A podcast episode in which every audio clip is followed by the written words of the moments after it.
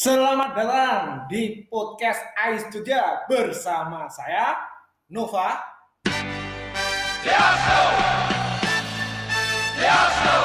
dan yang satu lagi Wilfred.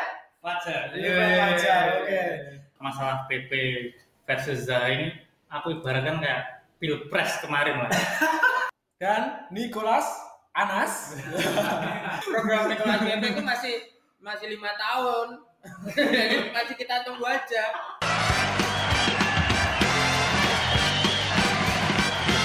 Arsenal Kitchen tuh sampai nge-tweet AMN ini kayak ayam nggak ada kepalanya.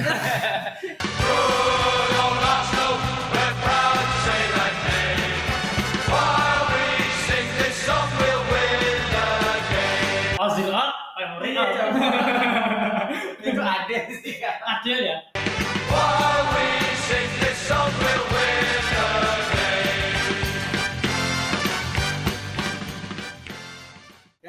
Jadi uh, kita tahu ya uh, minggu besok uh, Arsenal akan melawan Crystal Palace Ya di kandang. di kandang jam kalau di waktu Indonesia Baratnya jam 10 malam. Nah, Gak rolas. Sangrolas oh. Oh, tingkat-tingkat ya. itu pertandingannya sama jam sepuluh. Tangan itu kelas tengah sebelas tuh. November wes anu wes ini Oh, medul.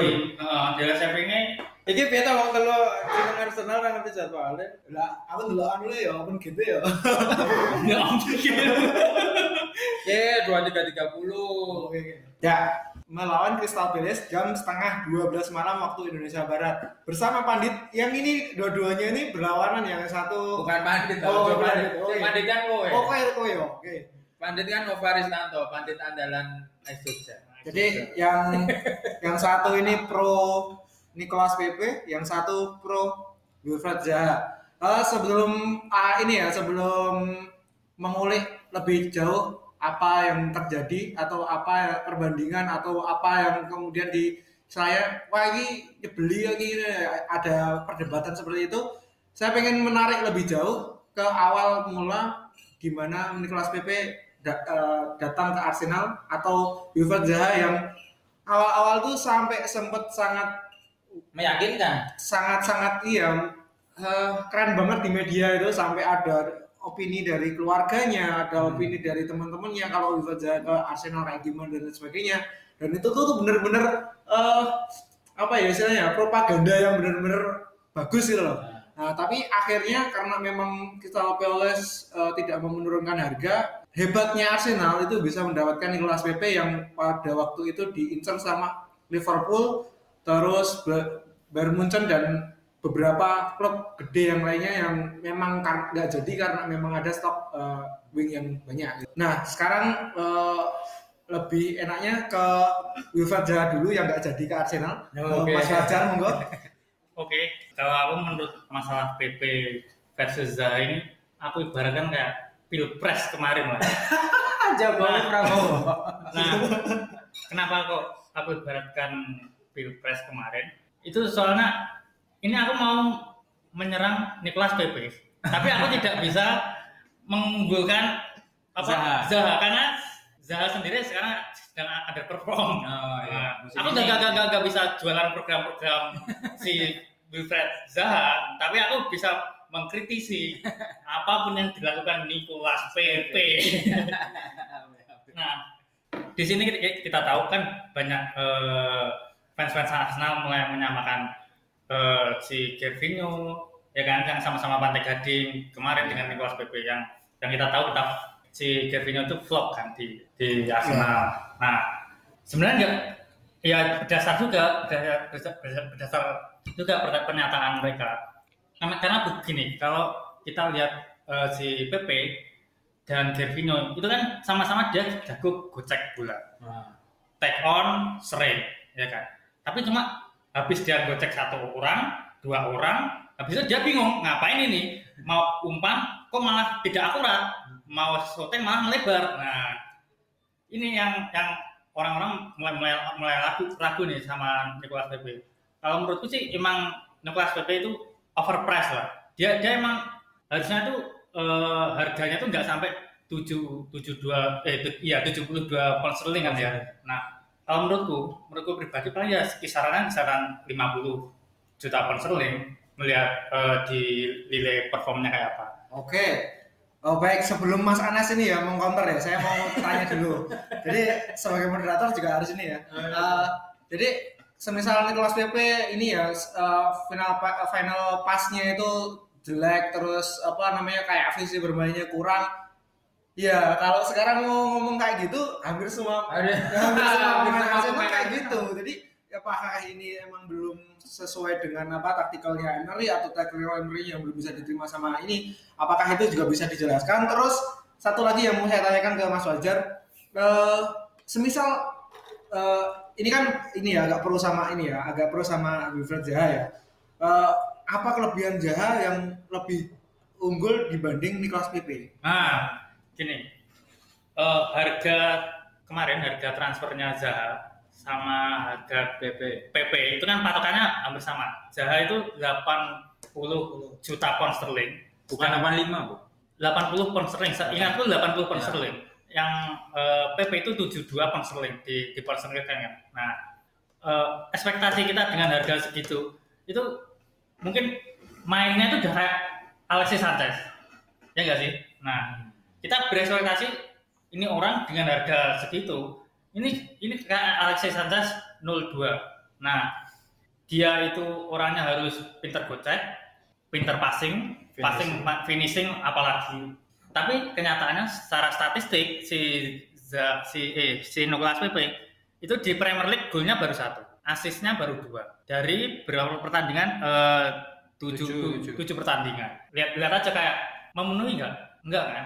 Nah sebenarnya kalau, kalau menurutku kalau menurut- Sanchez Sanchez pertandingan keberapa sih ngegolin? Loh, pertama, Oh, pertama ya. lawan, lawan, City kan ya? Dia gol. golin nggak? Ah, Lawan City, ya, lawan City. ah. Eh, sekarang kalau masalah Nah, tapi statistik ya, masalah, masalah, iya iya, aku, aku tahu, aku tahu. Ini harus dikonteskan ya, Iya, dikontekskan Aku ya. ngomong ya. Saya, saya, tapi kan ini harus, harus dikontekskan. Ya, Nah, monggo monggo. kalau kita lihat pas si P- PP itu main, ini awal-awal ya sampai pertandingan Watford, PP itu track backnya itu apa atau dia eh, membantu defense itu kayak Ozil bos. Kurang setuju sih.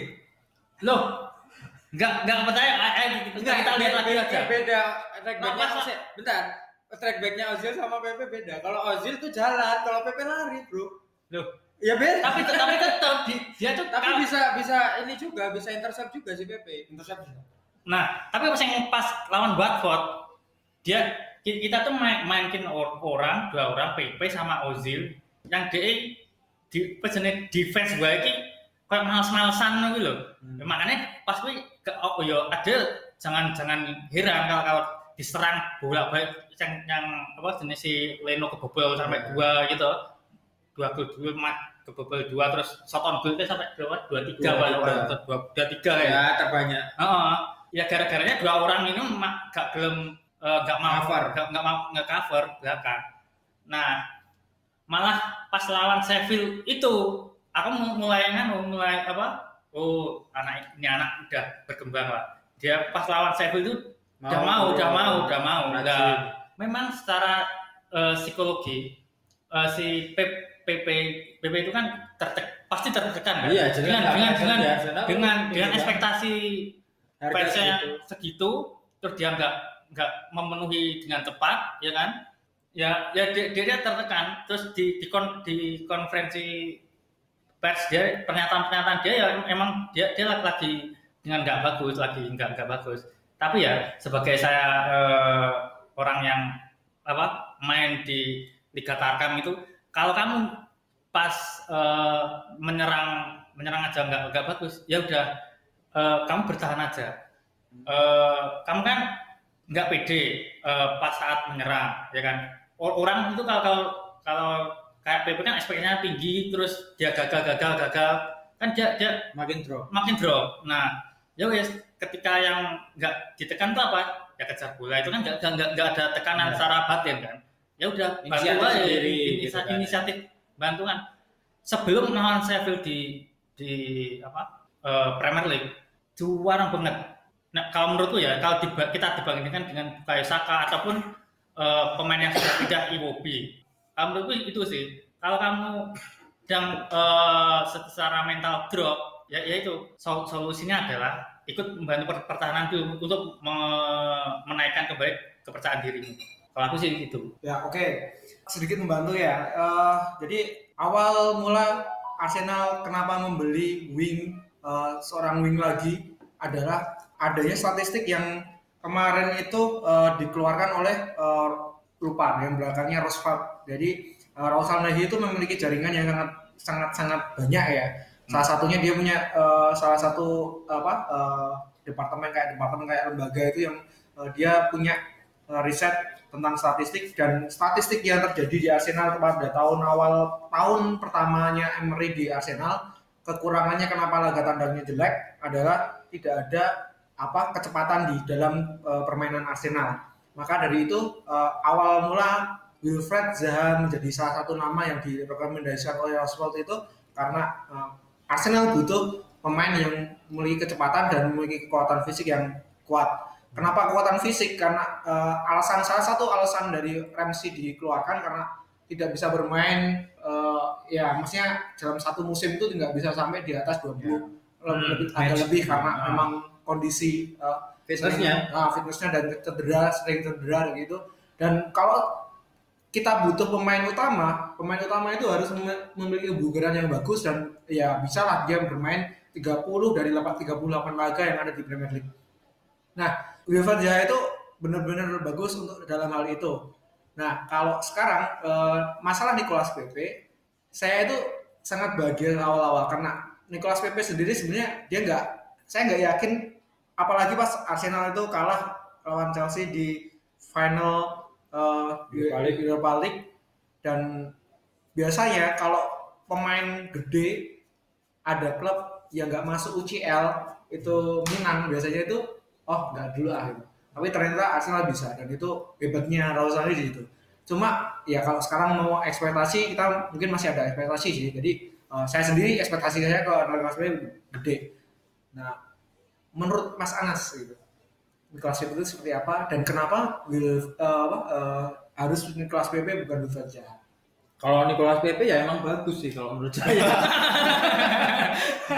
kalau misalkan dikomparasi dengan Wilfred Zaha di musim ini kelihatan banget maksudnya Ya. secara pertandingan sama eh, bahkan lebih banyak Zaha kan Ya, delapan kali ya. ya.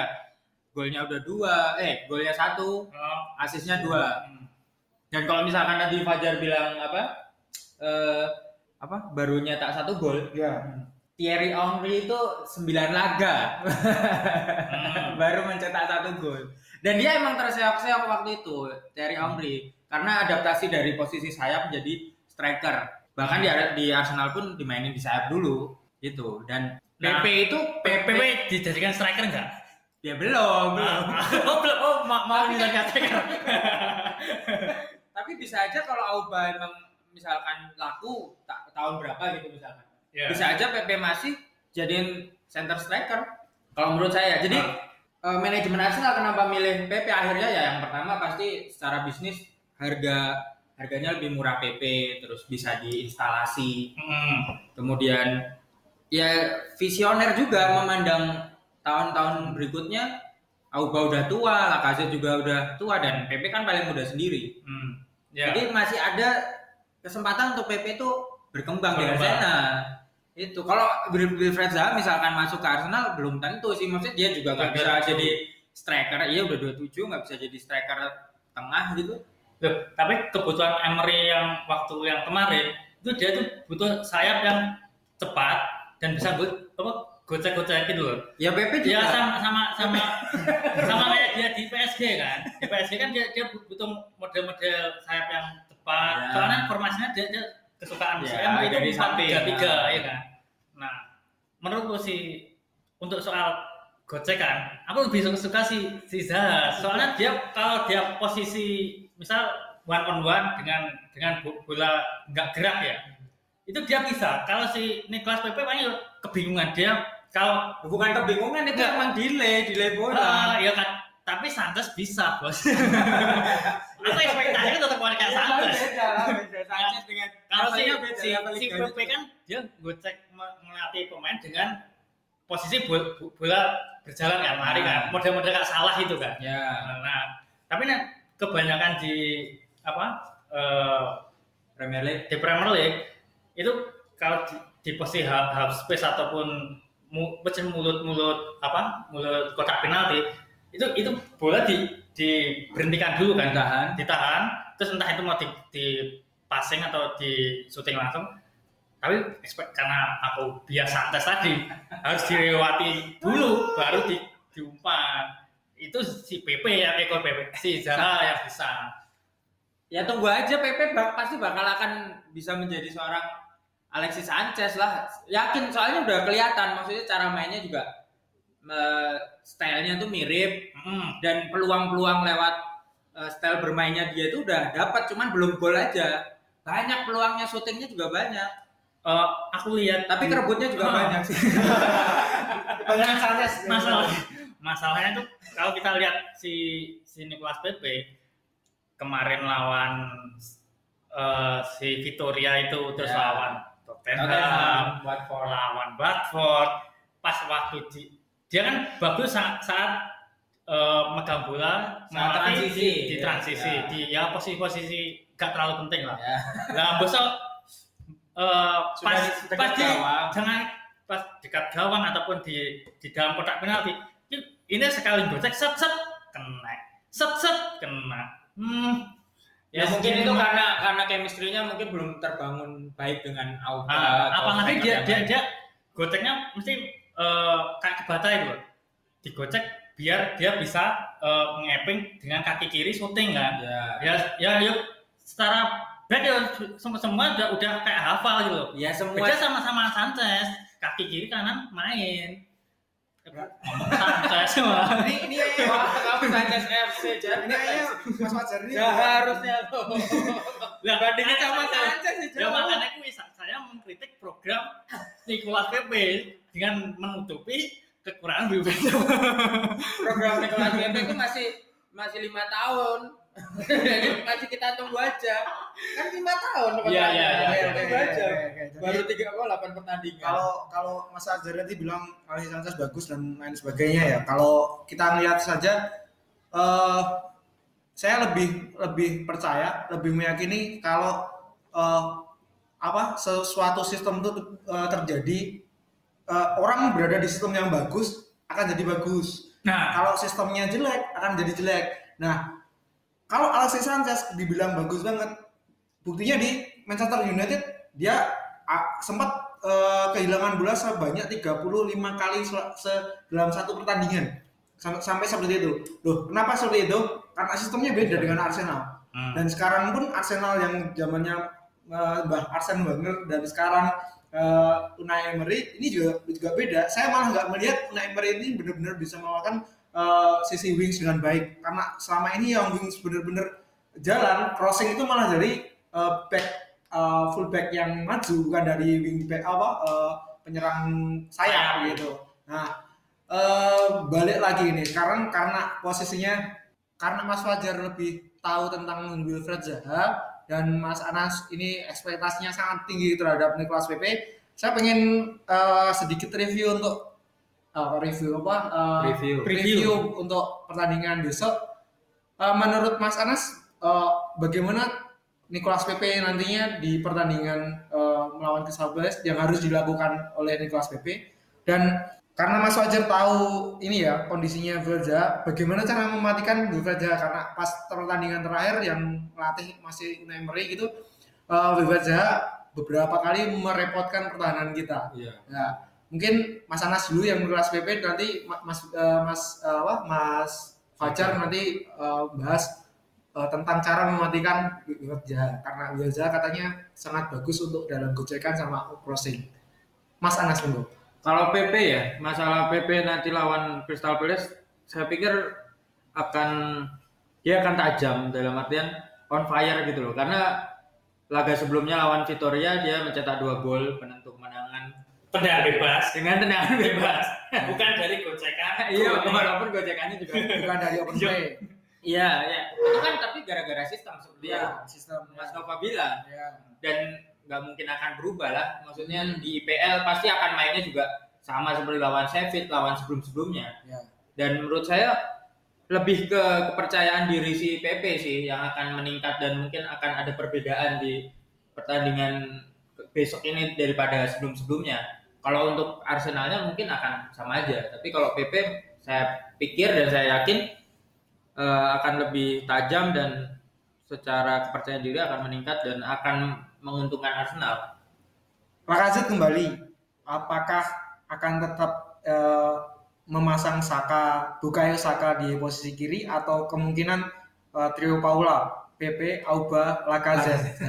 Nah, Saya pikir masih tetap Bukayo Saka sih, karena Lacazette kemarin di laga lawan Vitoria sangat buruk sekali Hmm. dan nggak full time ya nggak sampai full time Iya, nggak sampai ya. full time. Ya karena performanya jelek banget dan menurut saya kalau misalkan Emery ini emang suka dengan statistik nggak mungkin dimainin sih. Dimainin mungkin udah menit 80 ke atas. Gitu. Eh, Granit Tetap. Saka, Granit Saka statusnya gimana?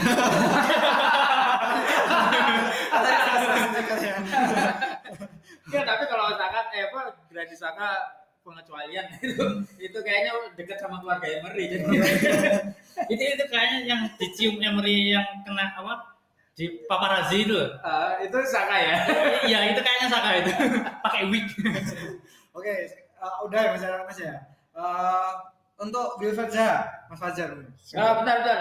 Saya yakin Zaha eh Zaha apa? Saya yakin PP akan mencetak gol. Oke, dicatat ya. Lewat Mas open play. Open play. open play open play Dicatat ya. di dalam open play soalnya belum belum belum pernah lewat open play Iya, pernah. Dan dan assist pun juga kebanyakan eh dari dua tuh eh, satu corner Corner. Benar, yang satu kayak apa ya? Bukan skema itu, Bukan ya, skema terobosan biasa. Iya. Jadi dicatat besok Nukleus PP akan cetak gol lewat open, Open play. play. Open. Mas Anas. Oke, sekarang Mas Fajar, bagaimana cara mematikan Wilfred Zaha? Jadi ini sebuah ini eh, biar siapa tahu kedenger ke Emery. gitu. Emery hmm. ya, untuk Mas. Emery nggak suka podcast mas, sukanya video analisis. oh iya bener bener nah, Video saya lo kan. Nah, masalahnya kan eh, si kalau dilihat kemarin Crystal Palace menang di Emirates 2-3 kan ya. Nah, itu eh, salah satunya kan alasan kenapa Emery mau si Zaha kan dia bisa me- memapa- memanfaatkan peluang dari errornya si Mustafi jadi gol. Nah, kalau besok yang main itu eh, David Luiz, Kolasinac. Sokratis, Sokratis, Chambers, dan dibantu dikit-dikit sama si Saka. Kemungkinan eh, gol gol yang di awal error-error terus di, bisa dimanfaatkan Zaha itu ada, ada. Pas kayaknya pasti ada. pasti ada. Nah, tapi tapi waktu kemarin lawan eh, Bournemouth David Luiz bagus kok, enggak enggak enggak error-error Ya, ya. ya. Ya, alhamdulillah. Ya semoga gitu. Kalau matikan tuh agak sulit deh. Kalau yang gocekan-gocekan tuh saya, saya belum belum mungkin mungkin Luis bisa itu. Mungkin Luis bisa soalnya dia dia fisik bagus. Tapi Sokrates Tapi itu Luis itu one on one jelek banget. Jelek. Nah, yang kemarin yang paling basismu kan kan si dilewati salah itu kan. Iya. Tapi kan yang waktu itu dia, dia posisi nganu, posisi apa? Sudah kartu kuning satu kan. Dia nggak nggak Iya. mau resiko. Enggak setelah itu kan lawan apa Tottenham juga jelek banget, jagain pemain malah di belakangnya terus Ah iya. pertandingan selanjutnya tuh lawan Watford sama Pereira gampang banget itu dilewatin. Eh, jadi sebelum, sebelum ini ya jauh dulu aja. Nanti saya mau menanyakan juga kenapa tadi Mas Wajah bilang uh, Kolasinac eh, kenapa enggak Kian Tierney yang kemarin eh, untuk eh, dobrakan ke serangnya bagus, Iya. eh, terus untuk bertahannya mungkin kurang ini ya kurang Masih kurang kalau masih, eh, mas- eh, tapi eh, nanti Mas ini Mas F- eh, Wilfred Fajar. Wilfred Fajar bisa uh, menjelaskan kenapa Kolasinac bukan si Kieran Tierney. Terus yang kedua uh, tadi Mas Anas tadi bilang uh, soal one-one-nya uh, si apa David Luiz. David Luiz jelek. Selama selama sebelum sebelumnya juga sebenarnya si uh, si Emery juga udah tahu sih di, di PSG itu emang uh, defense-nya dia jelek bahkan sempat dijadikan ke uh, TM. DM jadi defensive midfielder. Kenapa kayak gitu? Karena dia butuh eh, bukan eh, apa ya? Dia dia nggak bisa berdiri sendiri gitu. Jadi harus ada yang nge-backup dia gitu. Jadi kalau kita apa ngandelin satu orang ini aja sih kadang uh, gagal sih. Cuma kalau uh, soal passing, soal macam-macam kalau untuk masalah uh, jadi back modern Iya bener-bener David Luiz ini modern Bisa. banget ah. Jadi Tapi masalahnya backupnya adalah Sokratis, yang mana lari ya nggak bisa, ya cuman bisanya marah-marah, udah jatuh terus dia emosi. ya. Oke. Mustafi dua.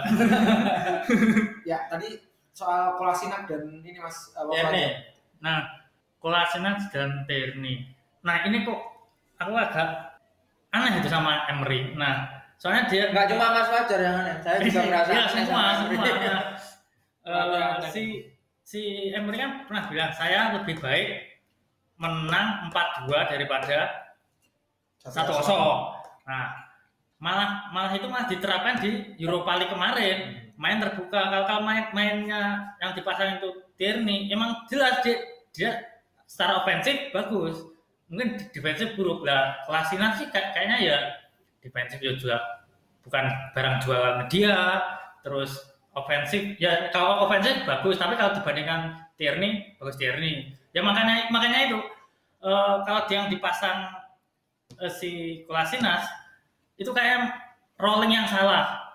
Kalau menurutku ya rolling yang salah. Harusnya itu setelah Premier League dipasang kan biasanya eh, Kolasinac Hmm. habis itu diganti Tierney. Harusnya ya Tierney aja di di double gitu loh. Habis dia main di Europa League dicoba lah Menurut saya nggak nggak mungkin sih Tierney. Soalnya di tengah pekan selanjutnya main lagi Europa League. enggak Main. karena bau Ya Karabau lah, maksudnya tetap ada jadwal lagi dan nggak mungkin. Ya enggak ya nggak mungkin Mas- dimainin di PL, pasti disimpan buat Karabau juga lah. Orang Karabau kan Enggak, kita mainnya pakai di- biar, biar gitu loh biar shiftnya itu biar biar masuk. Masuknya eh, Tierney nanti lawan Palace nah yang Kolasinac lawan Liverpool gitu loh. Di Karabau. di Karabau. Itu Kolasinaknya yang nggak mau. Kan ya Kolasinak siapa sih udah- itu ya Kolasinak, ayo nak ngomong ngono. Enggak maksudnya Kolasinak tuh kan labelnya pemain inti di Arsenal masalahnya dari musim lalu. Iya iya apa jenenge dari gaji juga kan Iya, gajinya gajinya tinggi banget tinggi dia. banget Ya masa main Karabau, dia tetap nanti malah kayak Ozil nanti. keputusan pelatih harusnya tidak diganggu gugat Hmm. ya kamu belain Emery apa Ozil? Ayo. Gimana tuh masalah Emery sama Ozil? eh, Ozil adalah satu-satunya eh, pemain itu yang tak follow di Instagram dan yang Twitter. Arsenal ya. Oh, maksudnya dua media sosial kamu follow semua? Aku aku follow semua. Yang lain enggak, enggak enggak enggak, enggak tak follow. Salah satu mungkin. Eh. Salah satu media sosialnya. Media sosialnya. Berarti ya sudah jelas ini Emery sama Ozil aku ya, ya tim Ozil gitu loh. Oh iya.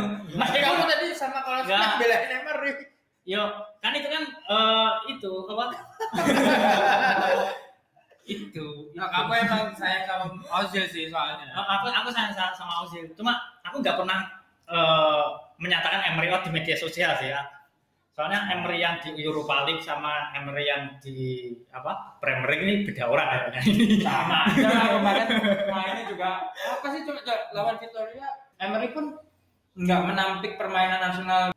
Jadi di Europa League kemarin itu kan permainan nasional jelek banget ya. Maksudnya cuma ada ngotot ngotot ngotot lari lari lari dengan mimik muka pemain Arsenal yang kayak bingung. Dan Emery pun di press conference setelah eh, pertandingan tuh malah mengiyakan maksudnya tidak membela atau tidak tidak apa ya Membantah. membantah juga malah mendeskripsikan permainan Arsenal itu dengan emosi dan apalah bla bla bla gitu. Ya emang kayak gitu gitu loh. Terus menurut saya aneh banget sih maksudnya Emery di press conference-nya dibilang kayak gitu. Dia mengakui juga nggak ada shape bermain. Terus solusinya apa tuh nggak diomongin di situ. Mestinya Masa- kan mestinya kan Ah, Wenger kan biasanya apa ya dia eh, apa namanya nyebutin sebabnya Arsenal kalah apa terus hmm. untuk pertanyaan selanjutnya dia pengen gimana tuh biasanya dijelasin. Kalau ini masalahnya itu solusinya itu Ozil gitu loh. Tapi dia nggak mau nyebutin. tapi nggak mau nyebut. Itu kayak eh, orang-orang fans-fans Arsenal garis keras nggak mau nyebutin Spurs gitu itu kayak gitu kan? Ya klub itu gitu. Oh, terus eh, dan itu nyambung di di pertanyaan apa? Itu eh, jurnalisnya itu kan menanyakan tentang Ozil kan? Eh, kenapa nggak main nggak main dan jawabannya ya karena Ozil nggak di sini ya udah nggak nggak main nih karena Ozil nggak di sini nggak di bawah Dan saya nggak mau ngomongin tentang pemain. pemain yang tidak di bawah gitu. Jawabannya memang baik. Aduh. Tapi aku aku aku satu-satunya orang yang nggak nggak apa ya? eh, Ya nggak satu-satunya orang mas, nek di Iya. sini ya mungkin. di sini ya. Tapi satu satu satu satunya orang di sini yang nggak yang nggak yakin kalau Ozil main terus kemudian kreativitasnya tetap bagus. Karena saya ngeliat gini ya, ini soal sistem lagi sih. Jadi sebagus apa Ozil kalau semisal uh, positioning pemain itu juga nggak begitu bagus, yang pemain lainnya nggak begitu bagus, itu juga nanti bakalan berantakan juga.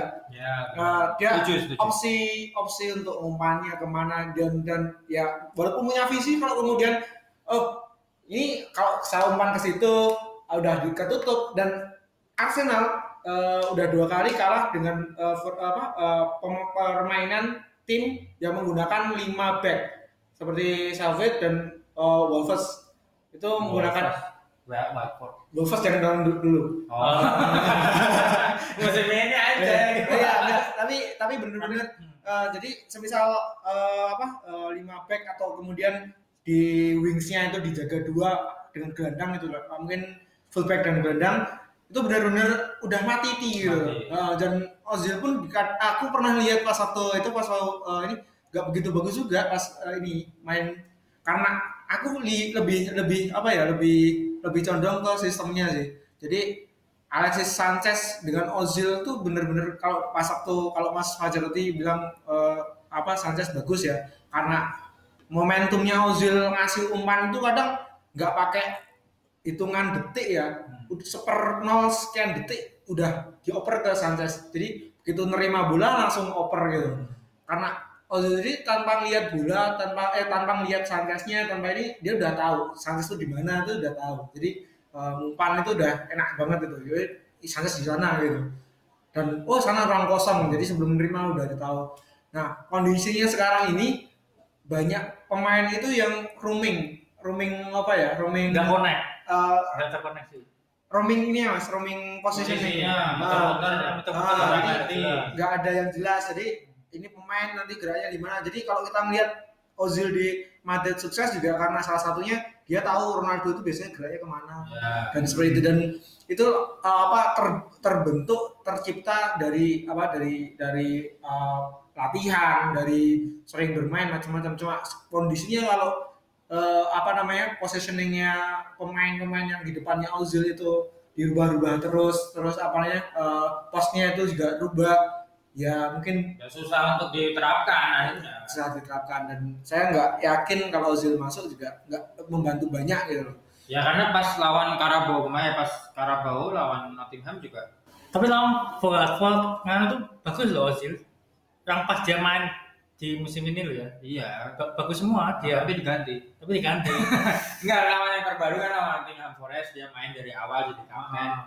walaupun akhirnya diganti juga. Ah. Tapi secara permainan ya benar kata Mas Nova karena sistemnya Emery itu kayak gitu dan si Ozil waktu itu nggak terlalu efektif walaupun dia sering bawa bola tapi pemain-pemain yang lain tuh nggak mobile untuk cari ruang tetap di situ aja makanya sih waktu itu kita cuma unggul satu kosong Ya, terus tapi pas eh, kemarin lawan Sheffield yang ngisi nomor 10 siapa? Willock ya. saya nggak nonton sih Willock. Willock, Willock, Willock, Willock juga ngapain kemarin? Nggak ngapa-ngapain. Ya, Ya, sama ya, kalau kayak- aku ya mending dirotasi dulu lah, ka- kasih oh, kesempatan dulu ke Kozi. Eh, biar juga meredamkan tensi-tensi pemecatan Emery itu loh.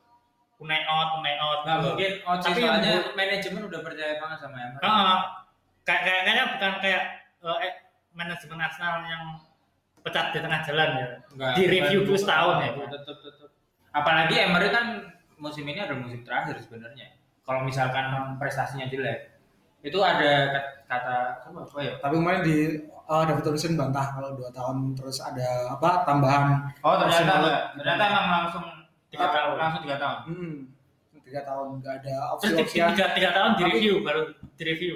Eh, tiap tiap tahun bisa direview dan Ah. emang eh, reviewnya tiap tahun jadi kalau eh, ada banyak yang bilang Emery out itu saya nggak setuju juga karena posisinya sekarang nyari pelatih yang eh, apa kalibernya bagus tuh susah kita mau Nagelsmann Nagelsmann nggak mungkin Nggak kan mungkin. eh, apa ditarik terus mau apa eh, Mourinho, Mourinho. Matane Mourinho. Mourinho kita enggak ya. Aku pray ya, ra nonton Arsenal pray. Pray. Arsenal woman aku. Kalau tim aku, bro, kalau, aku masih mau kalau si siapa si Mourinho. si Mourinho soalnya dia cinta Ozil. Ah. Bias banget ya. Eh, jadi apa ya? Kalau saya lihat manajemen itu nggak mau gambling seperti kita sih. Kalau kita hitungannya kan wah jelek ganti aja gitu. Jadi manajemen hitungannya tetap ya kalau bisa peringkat 4 ya diusahakan peringkat 4 dulu. Tapi kalau ada ken, apa ada deteksi awal ini peringkat 4 itu susah dicapai. Kalau kita lihat klasemen sekarang kan Arsenal masih Masih, masih lah. bisa lima kan, Masih, masih lima. eh, masih. lima pun kita nggak terlalu jauh dari Manchester City gitu kan. Ya, liganya juga kompetitif banget. Maksudnya semua tim tuh punya peluang yang sama. Nah, kondisinya itu jadi eh, manajemen juga kalau saya saya memposisikan dan sebagai manajemen saya nggak bakal mencat karena mencat kita ada ada ini Kompensasi. juga kompensasi yang besar juga tiga Iya. kali eh, gaji ini dan macam-macam kecuali kalah 9-0 ya. Kayak Arsenal kan. ya sih Mungkin kalau Arsenal kalah 9-0 Emery akan diikat. jadi main aman sih kalau semisal gini aja hitung hitungannya kalau kita eh, ikut nonton ke Emirates terus kita bayar tiket termurahnya yang satu juta enam ratus itu terus atau mungkin yang Jogja itu. Mas. itu emang juga harus tahu dulu ya jadi Langsung namaan gitu kelas kelas siji. itu aja di atas belakang bawah Oh, iya, iya.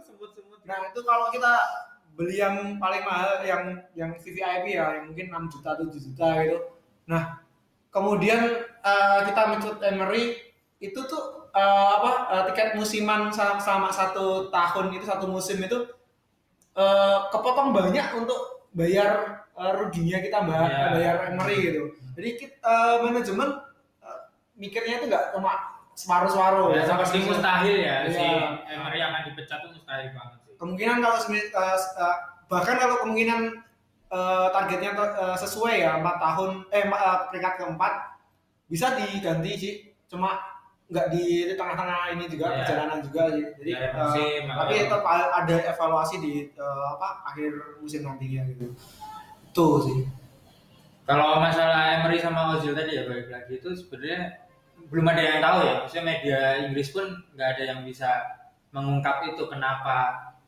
bahkan sekelas David Ornstein pun belum ada omongan gitu Iya walaupun kan kemarin sempat Sempat- ada wawancara. sempat mancing juga Ya, cuman nggak keluar. Nggak keluar. Malah Ozilnya memberikan apa eh, jawaban yang istilahnya kontra dengan apa namanya? Yang diomong Emery. apa? Yang diomongan Emery. Ah, kontra karena dan selain apa yang diomongin Emery itu eh, kontra dengan pendapatnya Arsenal apa Gunners sedunia kan di mana pendapat Gunners itu kan wah ini Emery ada maksudnya sebagian Gunners itu yang menilai eh, si Ozil ini nggak mau main gitu. Hmm. Padahal nyatanya dia eh, jawabannya adalah saya senang di Inggris, eh, Oh. saya senang di London, eh, senang bermain untuk Arsenal, saya pemain Arsenal dan saya apa bla bla bla gitu kan. Kan nggak pengen pindah sampai 2021. Iya. Padahal 2021 itu adalah tahun terakhirnya Emery ya nggak sih? Ah. Out semua Ozil out, Emery out. itu ada sih kan. Adil ya untuk untuk untuk apa mengerjakan mengerjakan apa eh, ruang ganti yang menurutku udah agak agak beres gitu Iya, ya kayak iya. kemarin postingan Ozil yang ketawa-ketawa mati Iya. like si Saka, Lacazette sama Aubameyang itu kan Nge-like. yuk nge-like semua ya. nge-like semua enggak berarti kan ada apa-apa sebenarnya di situ. Terus di apa sebelum pertandingan itu kan ada video apa sih Ozil Hmm. datang terus disalami sama Ah, siapa dia, dia berita tapi si Ozilnya tuh kayak yang memandang Emery itu gimana gitu loh kayak terus Emery sendiri responnya yo nggak- agak- agak- nggak- nggak enak nggak uh, enak. ada ada reaksi kayak yang apa ya menekankan sesuatu gitu loh. Dari ya kita cuma lihat dari layar kaca Ya, tapi nggak ngerti. kentara banget lah maksudnya kayak bahkan sampai ada yang bilang itu kayak zaman Pogba eh, Mourinho. sama Mourinho di MU dan akhirnya Mourinho kan yang keluar. Om Emery ya keluar. tapi nggak mungkin kan tadi kita nggak udah mungkin bahas nggak mungkin. nggak mungkin tapi eh, masa ya kita harus misalkan ya kan Fajar senang banget sama Ozil. Masa harus menunggu sampai 2021 apa ketika Emery udah nggak di Arsenal baru bisa main? Kan dua-duanya kemungkinan nggak main. Ya, tapi umur, umur umur- segitu Ozil Ozil kan Ozil 30, tiga sekarang tiga satu. Ya. dua ribu ngapain ya tiga puluh dua tiga dua. Tiga tiga kan akhir musimnya dua anu Juli Juli Juli. Juni Ah, dia ulang tahun Oktober Hmm. ya bener kan tiga dua kayaknya nggak mungkin buat perpanjang banyak loh Hmm. Ya, tradisi Arsenal kan gitu Ya. pemain tua kan nggak nggak terlalu banyak Kalau dulu malah mitosnya mi- malah mitosnya Arsenal itu kalau yang ada yang pensiun puasa gelar Ya, Beckham waktu itu ya. Beckham, Seth, Rosis, eh nggak Rosis sih Rosiski, Rosiski. anu Arteta Arteta apa Arteta Oh, ya, Rosiski nggak jadi dia. jadi nggak jadi Pindah soalnya main lagi. Mertesacker Untuk laga selanjutnya Arsenal akan menjamu Crystal Palace di Emirates Stadium. Nah, kira-kira Mas Nova ini gimana Mas? Peluang ya panditnya dulu yang ngomong lah kan. Mas Fajar nanti udah capek membela Zaha dan Alexis Sanchez dan Ozil. Jadi nanti Mas Nova gimana peluang Arsenal? Peluangnya tipis ya karena eh, Crystal Palace lagi bagus sih. ya nggak juga Enggak juga. Nggak juga tapi Terakhir emang terakhir menang. selisih satu poin dengan Arsenal eh, peringkatnya di bawah Arsenal Oh, kalau sa- iya. sekarang ya eh, aku gini ya jadi Crystal Palace ini salah satu tim bahkan yang tim besar itu nggak ada yang bisa menang di apa di markasnya MU Old Trafford dan dia menang di Old Trafford 2-1 itu benar-benar keren dan sejak awal musim sampai sekarang tuh udah terbiasa dengan pola 4-5-1 gitu dan kenapa Zaha yang tadi eh, di statistik jelek banget ya karena emang mungkin karena perubahan posisi yang dulu agak ke depan sekarang agak ke apa lebih nyamping banget Empat tiga tiga. Iya. Musim lalu. dan sekarang single single factor ya penyerangnya ya Jordan Ayu. dan sangat mengerikan juga Ayu Eh, saya ngeliat gini apa eh Arsenal ini bakal bakal kerepotan karena sebenarnya kunci di apa di kunci pertahanannya Crystal Palace itu ada di tiga gelandangnya karena ada 451 ya. Hmm. itu tiga gelandangnya itu benar-benar mobile bisa bantu wing kadang wing wi- apa uh, fullbacknya maju dia nutup gitu. Dan benar-benar apa uh, dinamis banget gitu loh. Sedangkan untuk serangan itu benar-benar ya kalau dibilang kalau semisal masih ceroboh dan masih banyak uh, apa banyak kesalahan-kesalahan yang dilakukan oleh pemain Arsenal ya akan dihukum banyak oleh Crystal Palace karena serangan itu bukan hanya dari Wilfred Zaha maupun eh, yang kiri uh, Scoop ya Scoop Scoop. Sloop Sloop. Nah, itu tapi ada juga si eh, Patrick Van Aanholt terus yang Oh, kanan ada. Ward gitu dan kayak nggak mati ke- kehilangan Wan Bisaka jadi Ward pun juga jadi gitu. Hmm. dan apa ya eh, benar-benar apa crossing kualitas crossingnya itu benar-benar bagus. Seperti itu. Jadi eh, semisal kita lengah ya bisa lah kita dukung gitu. Dan kalau saya mau nyoroti Arsenal kemarin pas waktu Sheffield ya kita flashback sedikit. Bener-bener kacau ya kalau eh, ya tadi sempat bahas juga Mas Anas tentang kondisi apa Arsene Wenger. Biasanya kalau di akhir-akhir eh, konfre- konferensi pers itu dia bilang eh, kendala tim itu seperti apa terus pemecahannya seperti apa. Bahkan dulu Ramsey yang benar-benar jelek sampai dicela sama uh, fans pun uh, Wenger bilang pas waktu Ramsey mulai membaik dia ngomong ya kalau semisal kita bermain dengan cara cara yang benar-benar baik tapi ternyata uh, kepotong terus kita ngumpan kepotong kita ini ke ini kayak ketebak semuanya ketebak dan kita kayak salah salah tingkah gitu. Salah tingkah jadi mau ngapa-ngapain bingung. Ya kita kembali lagi ke pola dasar passing dasar macam-macam dasar ya itu yang diterapkan Wenger seperti itu. Jadi kemarin pas waktu ngotot lari-lari terus ngejar bola terus kemudian passingnya keliru macam-macam itu eh, apa ya sangat-sangat jelek sih. Jadi kalau semisal itu timnya bukan Victoria mungkin ya kita udah dihukum banyak sih dibalik.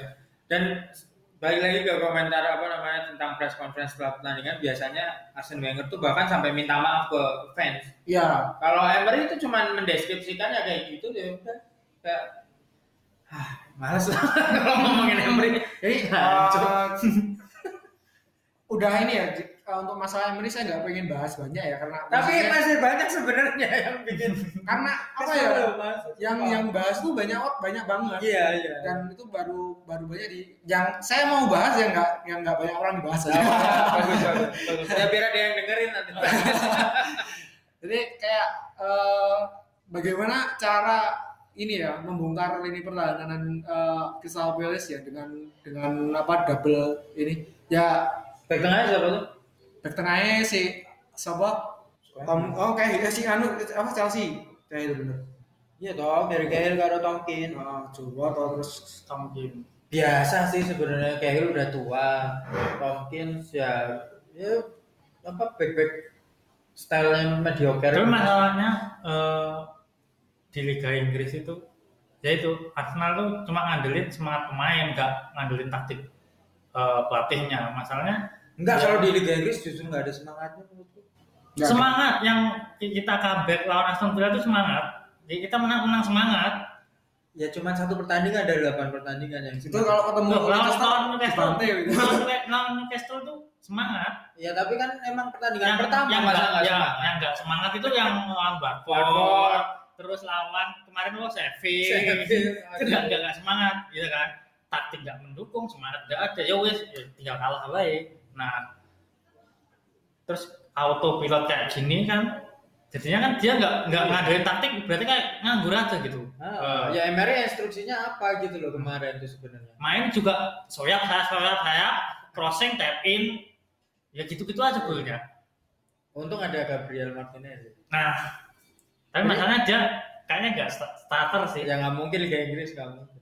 Pernah tapi kan gagal loh, nggak bagus. Lawan ah. apa tuh ya? Liverpool.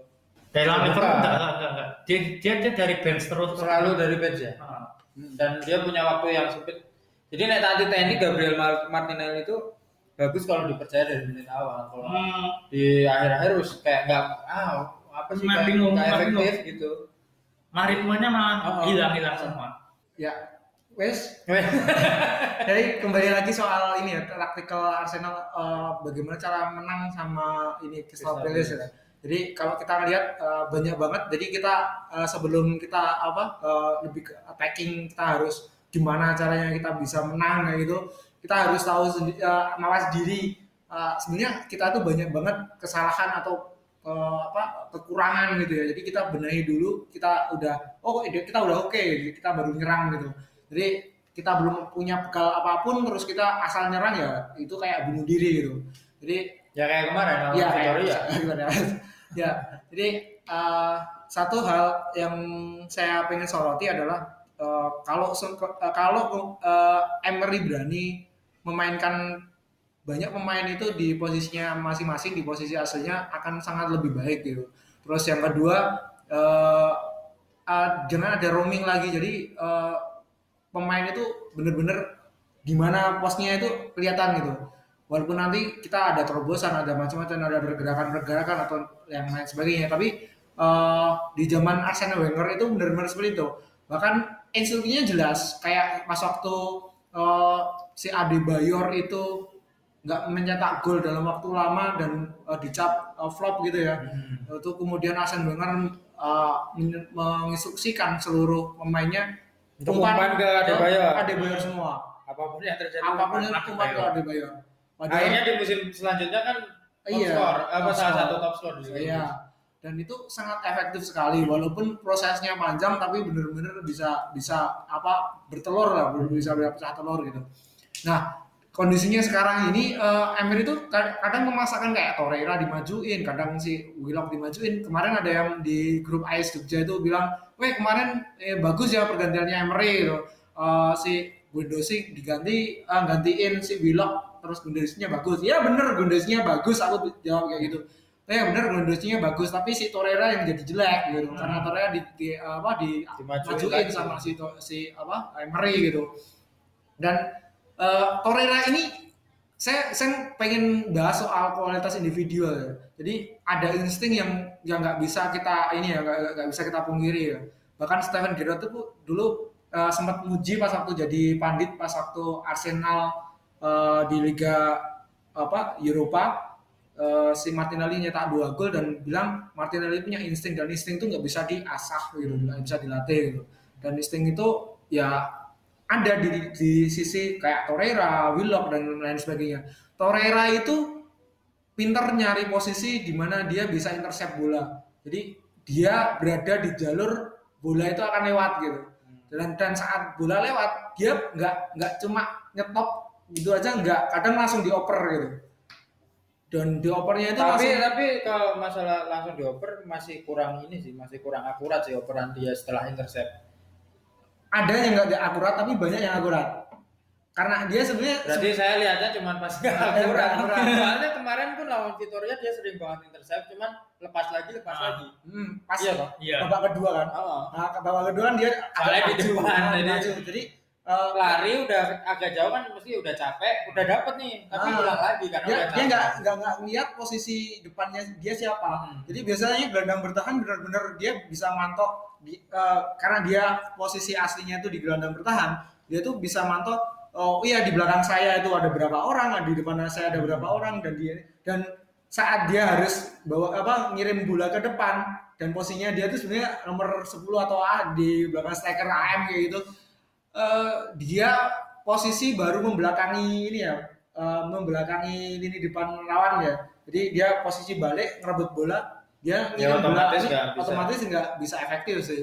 Jadi salah Emery lagi tuh hal hal yang seperti ini ini uh, di untuk lebih amannya sih bukan bukan karena saya saya nggak saya nggak ini ya saya nggak begitu istilahnya mengkritisi isu apa? Uh, eksperimennya Emery sih. Jadi bahkan kayak kemarin NC Midlands dimainin walaupun saya nggak suka sama sekali uh, karena performanya baru buruk tapi saya senang karena posisinya semakin banyak pemain cadangan yang di apa uh, dikasih menit bermain. Otomatis uh, secara kompetisi itu mereka sudah siap gitu. Jadi tapi Matt Lanas kan emang bukan cadangan sebenarnya. Iya tahun kemarin. tahun kemarin Kalau sekarang Chambers sudah bagus banget terus Oh, uh, juga udah balik dan kemarin diposisikan di uh, wings ya di wing kanan gitu. Jelek banget habis itu. Nah, dan sempat turun juga ke tengah dikit itu juga jelek. Arsenal Kitchen tuh sampai nge-tweet AMN ini kayak ayam nggak ada kepalanya. Cuma lari-lari toh nggak jelas. Nah, Dapat yang bola kerebut ini elek banget sih ini loh pas ada momen di mana dia pegang bola Kok malah roulette? terus rolet tapi kerebut. iya, tapi Nah, setelah itu ya. setelah itu ada momen yang dia dribble sukses juga sih cuman yang itu memalukan banget tuh. Hmm, benar. Ya Allah. Dan Itu kan membahayakan langsung Ah, serang balik. ah, sangat sangat- sangat balik. Heeh. dan lihat lampu pas waktu itu mimik mukanya tuh ya Allah kayak juru melakukan kesalahan Nah, pas Coba. lawan Victoria kemarin, yuk karena blundernya dia kan yang gol iya yang gol kan. kedua Ah, juga kasihan sih sama, sama kayak, gitu kalau aku eh, di tarkam-tarkam itu pak pasti down banget kayak gitu. Apalagi kan eh, dia kemarin yang lawan Victoria, terus lawan yang sebelumnya itu lawan eh, yang mainnya di Standard League. Standard League. Nah, itu dia nggak nggak di RB lagi kan, nggak di right back lagi kan. Dia di di, Di di agak maju, tapi dia wing. oh Kan lebih lebih anu, katanya katanya dia diskusi sama Liumberg, ini posisinya agak mendingan daripada Nganu, tapi mainmu bosok terus. ya weh, calon dijual. Soalnya dia udah nggak muda lagi juga kan. iya.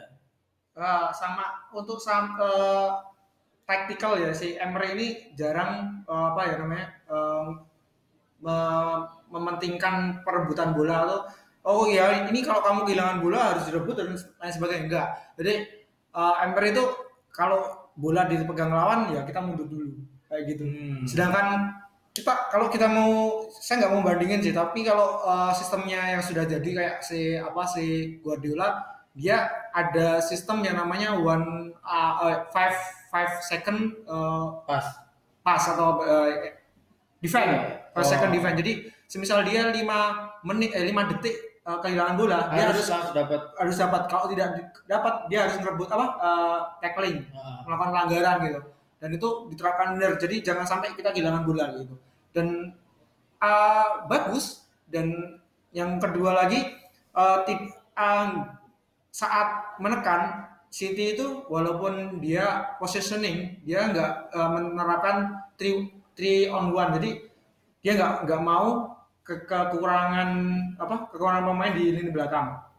Nah, jadi satu satu pemain dijaga tiga orang. Seperti itu. Jadi kalau kita lihat pas waktu defense-nya City ya uh, saat ada serangan balik nggak ada yang namanya one on one itu nggak ada. Karena benar-benar udah udah diantisipasi dengan Zona dengan ya? sebenarnya nggak zona juga. Jadi dia emang modelnya kayak gitu. Jadi untuk lebih eh, apa ya lebih defense-nya lebih bagus seperti itu. Jadi makanya tahun tahun kemarin itu situ cuma kebobolan 23 gol terus nyetak golnya banyak banget karena eh, nggak melulu eh, apa namanya eh, maju-maju semua terus nggak ada kontrol di dalam pertahanan gitu.